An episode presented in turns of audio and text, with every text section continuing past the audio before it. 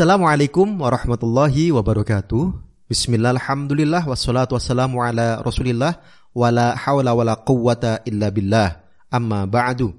Pendengar Buletin Dakwah Kafah rahimakumullah.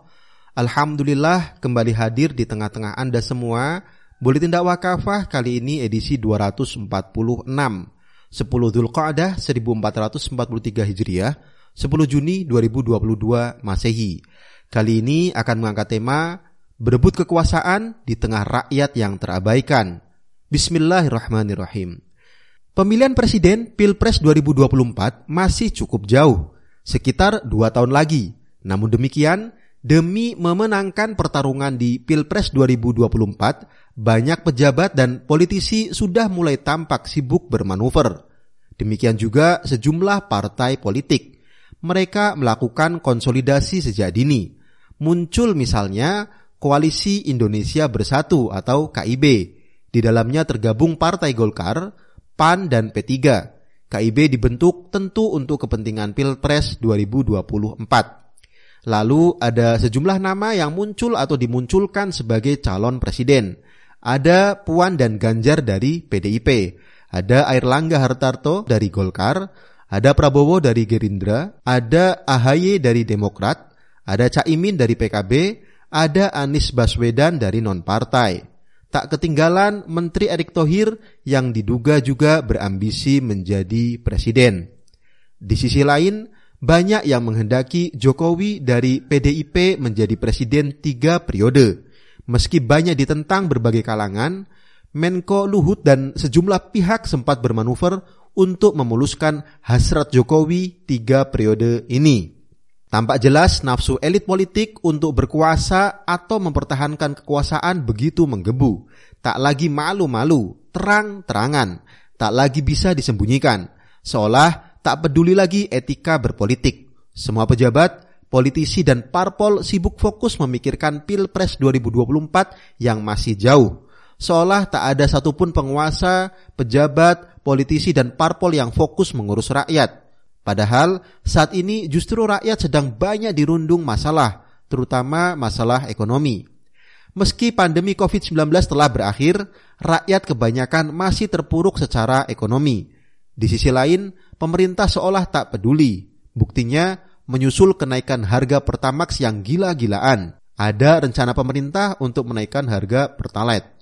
Pemerintah juga berencana menaikkan kembali tarif dasar listrik dan gas yang sudah pasti dan sudah berlaku, pemerintah telah menaikkan PPN menjadi 11 persen. Akibatnya, harga-harga barang pun otomatis naik. Belum lagi harga minyak goreng yang naik nyaris dua kali lipat. Selama berbulan-bulan sampai saat ini, harga minyak goreng tetap mahal. Tidak mengalami penurunan sama sekali sesuai janji Presiden Jokowi. Di sisi lain, Selama pandemi, jumlah kekayaan para pejabat banyak yang meningkat justru di tengah sejumlah BUMN yang bermasalah. Ada yang terlilit utang puluhan triliun, seperti PLN, Garuda, dan lain-lain. Ada yang mengalami kerugian ratusan triliun, seperti Pertamina. Pada saat yang sama, korupsi makin tak terkendali. Sekedar contoh, ada kasus korupsi Asabri, Jiwasraya, dan Bansos dengan angka puluhan triliun rupiah. Ironisnya, banyak koruptor yang tak segera ditangkap dan diadili. Kalaupun ada yang diadili dan dihukum, hukumannya ringan. Bahkan ada koruptor kakap yang kemudian dengan mudahnya dibebaskan. Demikianlah, di bawah sistem demokrasi sekuler yang mencampakkan aturan agama atau syariah Islam, sebagaimana di negeri ini, kekuasaan benar-benar telah menimbulkan fitnah. Banyak orang berlomba-lomba meraih dan atau mempertahankan kekuasaan. Segala cara digunakan, tak peduli halal dan haram.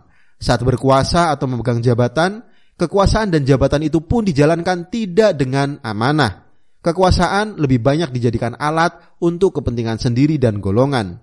Sebaliknya, kepentingan dan kemaslahatan rakyat sering diabaikan dan ditinggalkan. Pendengar rahimakumullah, kekuasaan adalah amanah. Allah SWT berfirman dalam Quran surah An-Nisa ayat 58, A'udzu billahi minasyaitonir rajim. Bismillahirrahmanirrahim. Innallaha ya'murukum an tu'addul amanati ila ahliha wa idza hakamtum bainan nasi an tahkumu bil adl.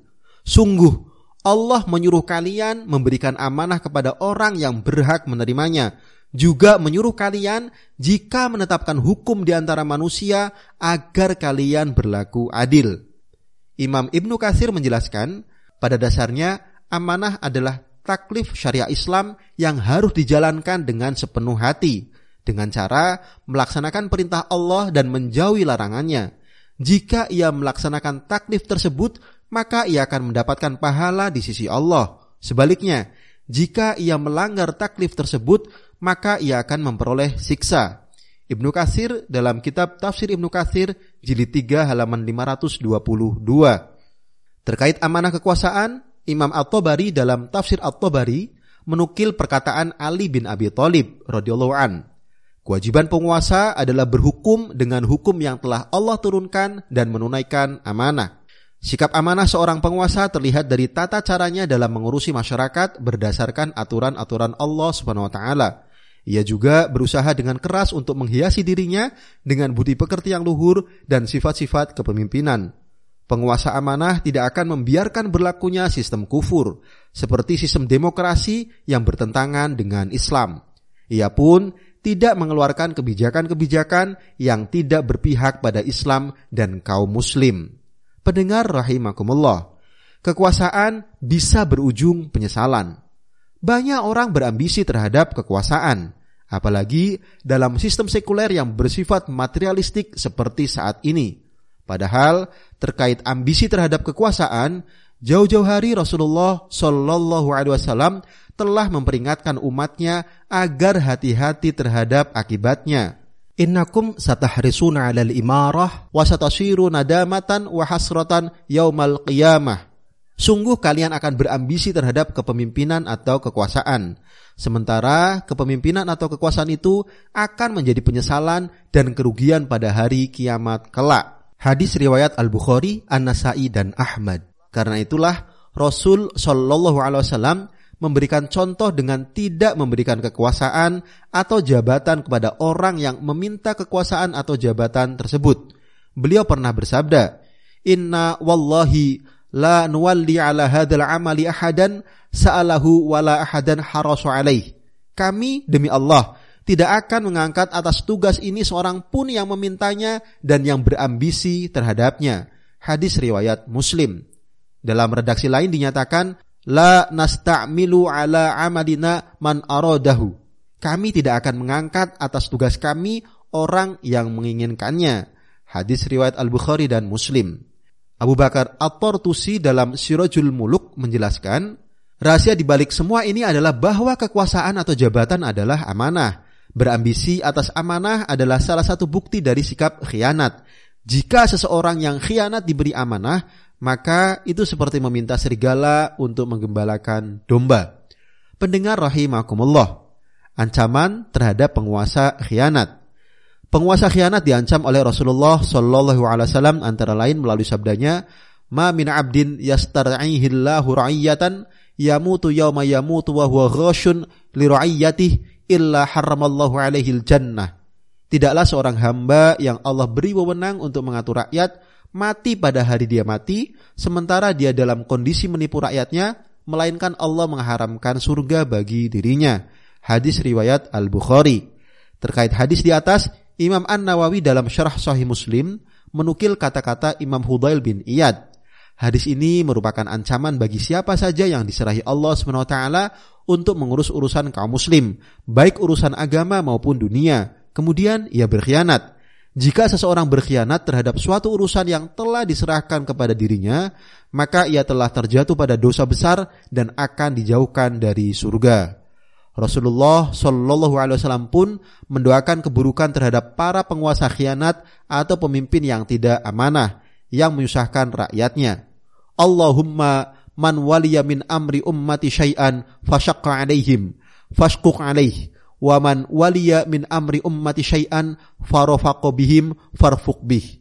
Ya Allah, siapa saja yang mengurusi urusan umatku, lantas dia membuat mereka susah, maka susahkanlah dia. Siapa saja yang mengurusi urusan umatku, lantas dia mengasihi mereka, maka kasihilah dia. Hadis riwayat Muslim. Pendengar rahimakumullah. Teladan pemimpin Islam.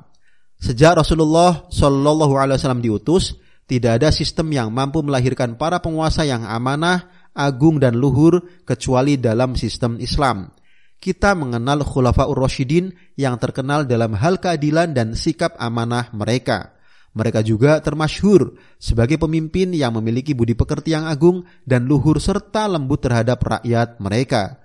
Khalifah pertama, Abu Bakar As-Siddiq misalnya, adalah sosok penguasa yang terkenal adil, amanah, sabar, dan lembut. Namun beliau juga terkenal sebagai pemimpin yang tegas. Penerusnya, Khalifah Umar bin Al-Khattab juga terkenal sebagai penguasa yang adil, amanah, dan tegas. Beliau tidak segan-segan merampas harta para pejabatnya yang ditengarai berasal dari jalan yang tidak benar. Bisa dilihat di Tobakot Ibnu Sa'ad jilid 2 halaman 60, Tarikh Al-Islam jilid 2 halaman 388 dan Tahzib At-Tahzib jilid 12 halaman 267. Sebagai penguasa yang amanah, Khalifah Umar bin Khattab radhiyallahu an pun terkenal dengan kata-katanya. Seandainya ada seekor keledai terperosok di kota Baghdad karena jalanan rusak, aku sangat khawatir Allah Subhanahu wa taala akan meminta tanggung jawabku di akhirat nanti. Inilah secuil keteladanan yang bisa kita ambil dari Khulafaur Rasyidin dalam mengurus urusan rakyat mereka. Jangan lupa, sikap dan perilaku para penguasa muslim yang luar biasa seperti itu adalah saat negara benar-benar menerapkan syariah Islam secara total dalam institusi khilafah Islam. Sayangnya, para pembenci Islam akhir-akhir ini makin gencar mengkriminalisasi khilafah. Padahal khilafah adalah bagian dari ajaran, hukum dan peradaban Islam yang agung. Mereka ini tak lebih dari kalangan Islamofobia. Mereka amat takut jika peradaban Islam dalam institusi khilafah Islam yang agung tampil kembali menggantikan peradaban sekuler yang terbukti rusak dan merusak. Karena itu, mereka terus-menerus mendiskreditkan khilafah. Semoga kita selalu waspada dan tidak terpedaya. Wallahu alam biswab. Demikian materi buletin dakwah kafah edisi 246. Berebut kekuasaan di tengah rakyat yang terabaikan. Terima kasih. Wassalamualaikum warahmatullahi wabarakatuh.